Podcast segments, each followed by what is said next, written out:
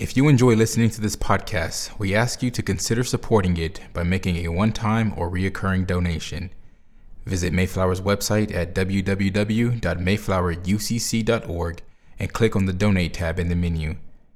Donations made to Mayflower's Communications Fund are tax deductible and help ensure that this podcast is available. Thank you for your support.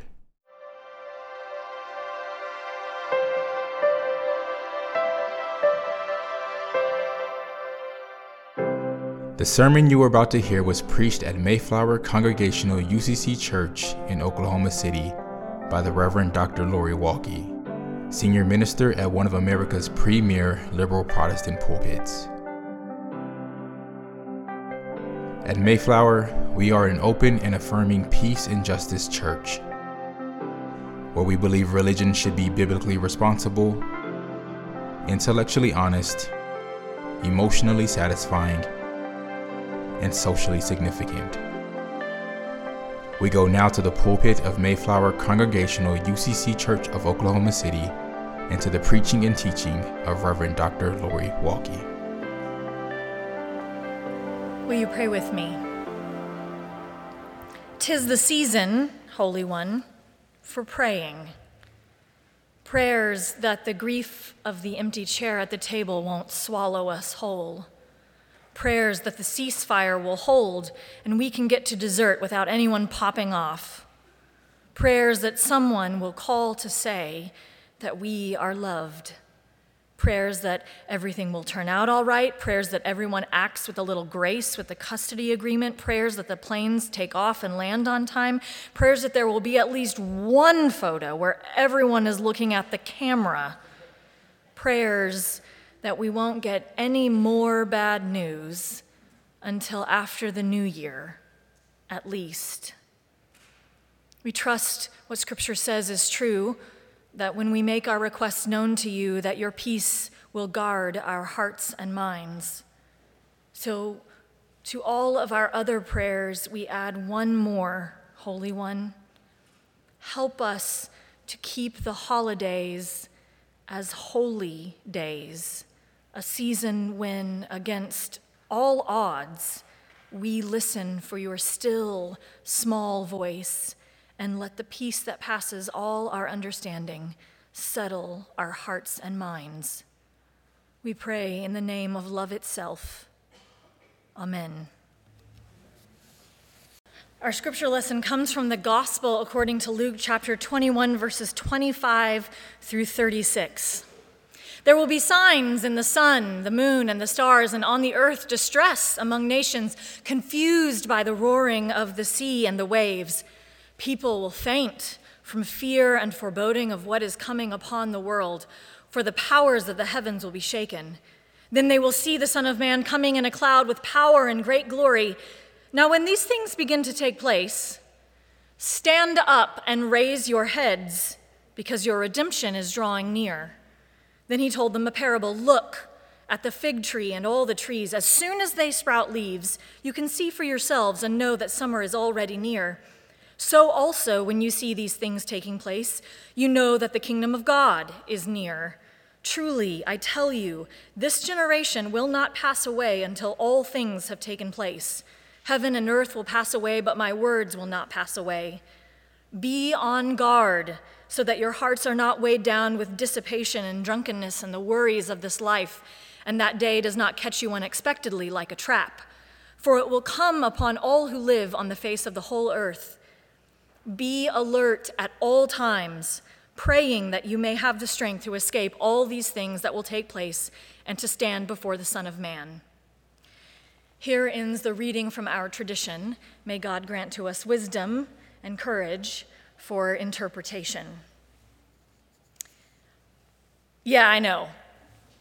This is the third Sunday in a row of apocalyptic scripture.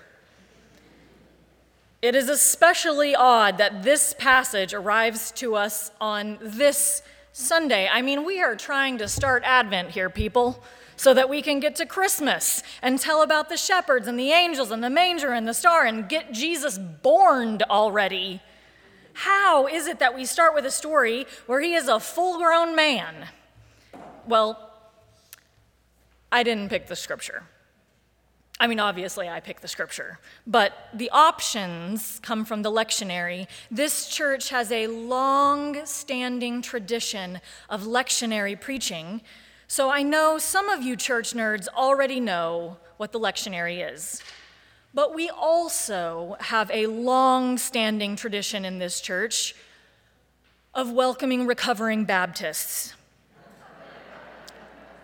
and while we know the Bible, we are not quite as up to speed on things like the lectionary and the liturgical calendar.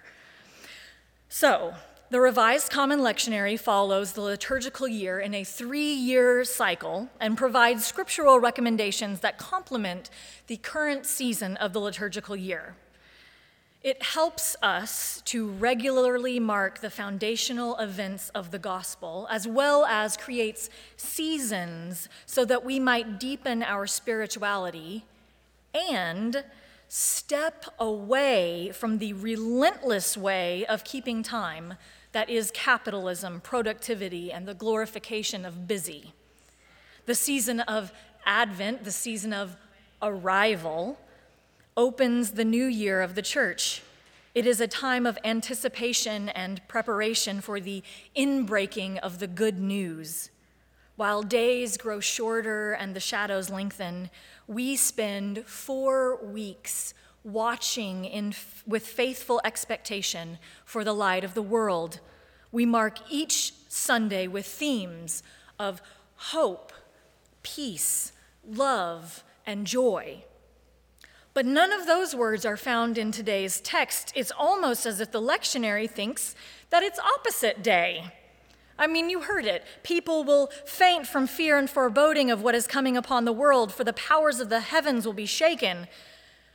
These are words from Jesus, but we might easily mistake them for the intense, emotionally manipulative language of Pat Robertson, the now 91 year old televangelist of the 700 Club, a man given to predicting cataclysmic events with overly confident particularity. In 1980, he said he expected a war in the Middle East in 1982 involving the world's major powers and the United Nations, in which God and Satan would square off. In his 1990 book, The New Millennium, he suggested that April 29, 2007, would mark the end of Western ascendancy in world history and things would tank. In 2020, when Robertson said that God had told him Donald Trump would prevail in the presidential election, he also predicted that sudden destruction of the earth would happen soon, some kind of asteroid strike on the globe, and the asteroid's arrival would bring with it terrible civil disobedience and a war against Israel that will only end when God intervenes. It was a lot. Add to all of this the fact that we live in the era of QAnon, the virtual cult that makes unfounded claims and amplifies them with doctored evidence posted on social media, and whose followers fueled the January 6th attack on the US Capitol earlier this year. It seems reasonable for us to stay away from texts like this, texts that have even the smallest chance to be used to justify the creation of chaos and violence. Let's just not, let's just not talk about them. And, and more than that, how do we reconcile this language and imagery with the ministry of Jesus that was so very centered on the day to day struggle of the poor and the oppressed? How do we reconcile this hype with the work of Jesus, who was doggedly committed to rejecting religious legalism and completely focused on deepening spiritual practices of prayer and Sabbath. Perhaps it is because we hear the words of Jesus in the wrong tense. We often think of prophecy as prediction, that this will happen, but prophecy is not just prediction. It is naming something that is not right. Jesus' words are so urgent because they do not describe the future, they described the present. Jesus said, Truly I tell you, this generation will not pass away until all things have taken place, because it was already in motion, taking place, happening all around them. Jesus spoke directly to the heart of the matter. Jesus knew that his people were afraid, and for good reason, because they were being crushed by the empire. Land was easily seized, food was scarce, ableism forced people to live in isolation and squalor. Religious zealots created purity tests to gain power. So, of course, Jesus spoke with urgency. Despite being written thousands of years ago, this text certainly has 2021 vibes. The images of distress, confusion, and fear mirror the past two years of pandemic crisis, a world in turmoil, suffering from disasters, both natural and man made. It is not so far fetched to hear this text as if Jesus is speaking to the realities and injustices of our chaotic world. The reason we resonate with these eerily on time words from many years ago is simple. The very forces that put Jesus' life in danger are the same that are chasing so many of us down today war, capitalism, racism, greed, sexism, xenophobia, and exploitation are choking all of us, even if there are some of us who are temporarily benefiting from patriarchy and white supremacy. Who among us, if we are honest, isn't fainting from fear and foreboding of what is coming up on the world. In a 2020 study on how reproductive plans are being impacted by the current political climate, 96% of respondents said that climate concerns were a factor in deciding whether or not to have children because of the apocalyptic conditions those children might have to survive. One 42 year old father wrote that the world in 2050 would be a hothouse hell with wars over limited resources, collapsing civilization, failing agriculture, rising seas, melting glaciers, starvation, droughts, floods, mudslides, and widespread devastation. What does Jesus have to say about that? Well, we note in the text that Jesus does not advise his followers to be afraid. Instead, he says, hope. Jesus offers words not of foreboding, but of hope to a homesick people that felt far away from God. Stand up and raise your heads, Jesus said. We can practically hear him using his best teacher voice in a tone that is equal parts exasperation and encouragement. In the midst of injustice and chaos and uncertainty, Jesus insists that God is near, so stand up and raise your heads. God is near. But we have to be looking. We cannot be weighed down with dissipation and drunkenness and the worries of this life, which is Bible speak for saying Jesus does not want us to squander our time, our money, our energy, or our resources on things that do not bring abundant life. So instead of despair, instead of hopelessness, instead of cynicism, we choose hope. We insist on a better world. We expect God to keep showing up, which we do not see in big, splashy, cosmic displays of power, but in the smallest of things, like Jesus said, the sprouting of leaves on a fig tree, for instance. When we consider what it means to be people of God, people of faith, it is to hold on to that deep longing for our deepest hopes for this world to come true to prepare our hearts to welcome the love that is both not yet and already. When bad things happen, and they do all the time, we shouldn't be caught off guard. We shouldn't let that day catch us unexpected, but instead we must be ready with hope, peace, love, and joy. This is Advent. And perhaps you already know how leaning into Advent can nurture the soul. Or maybe this is your first chance to experience the ways this time set apart encourages us to soften our hearts. So, on this first Sunday of this season, as we prepare our hearts, we also prepare our sacred space. We set our intentions. We are clear about what we are about, just like Jesus. This season is about working our spiritual muscle of hope to practice standing up, raising our heads, and knowing that God is near. Part of the way we do this is to purposely change our pace and rhythm at home, but also of worship and of the sanctuary itself, so that we are reoriented and given the chance for spiritual awakening, surrounded by signs that indeed God is near.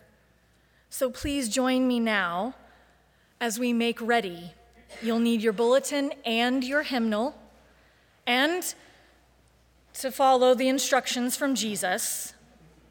Sit up and raise your heads, for we are working on saving the world.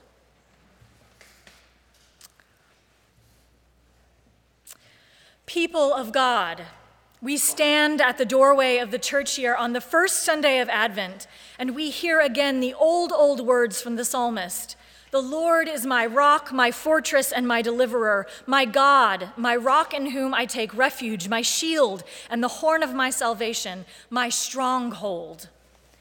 With what shall we come to God's house to remind us of this promise? We bring paraments of blue, paraments that proclaim God's reign of peace, one that surpasses our understanding and settles into our bones, giving us a quiet confidence that there will be peace on earth. As we place these paraments, we know that there is nothing bigger than the love that is Emmanuel, God with us. May the peace they declare make its home in our hearts.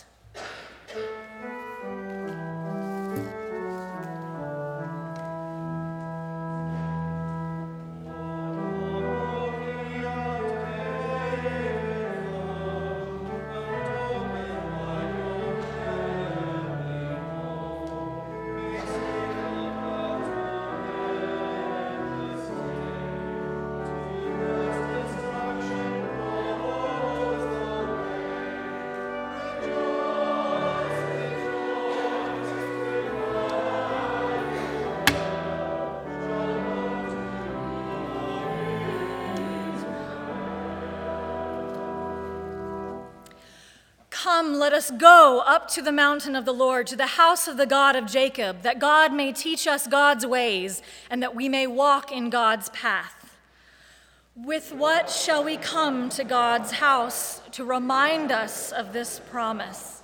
Bring branches of cedar and holly, bring evergreens and a pine tree, ha- hang wreaths and garlands in acts of hanging greens and listening to the words of the prophets and seers, let us make our hearts and this space a place of inward and outward preparation for the one who comes to break chains and give rest to the weary.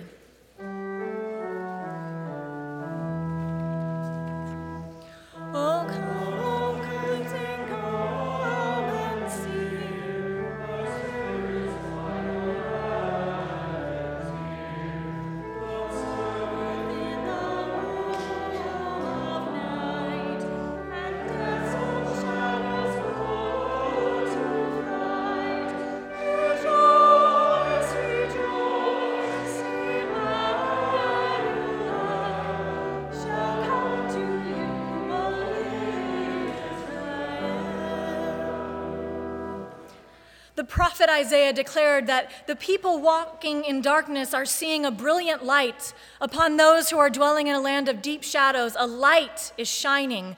God, you have brought them abundant joy. With what shall we come to God's house to remind us of this promise? We bring candles, one for each week of Advent, representing hope, peace, love, and joy, because we expect a world of hope, peace, love, and joy. We are homesick for that world, so today we light the candle of hope, because hope keeps our hearts alive as we work for that world. May this light be a reminder that we really are moving closer to that world with every act of kindness and every offer of mercy. Let our hope carry us all the way there. Amen.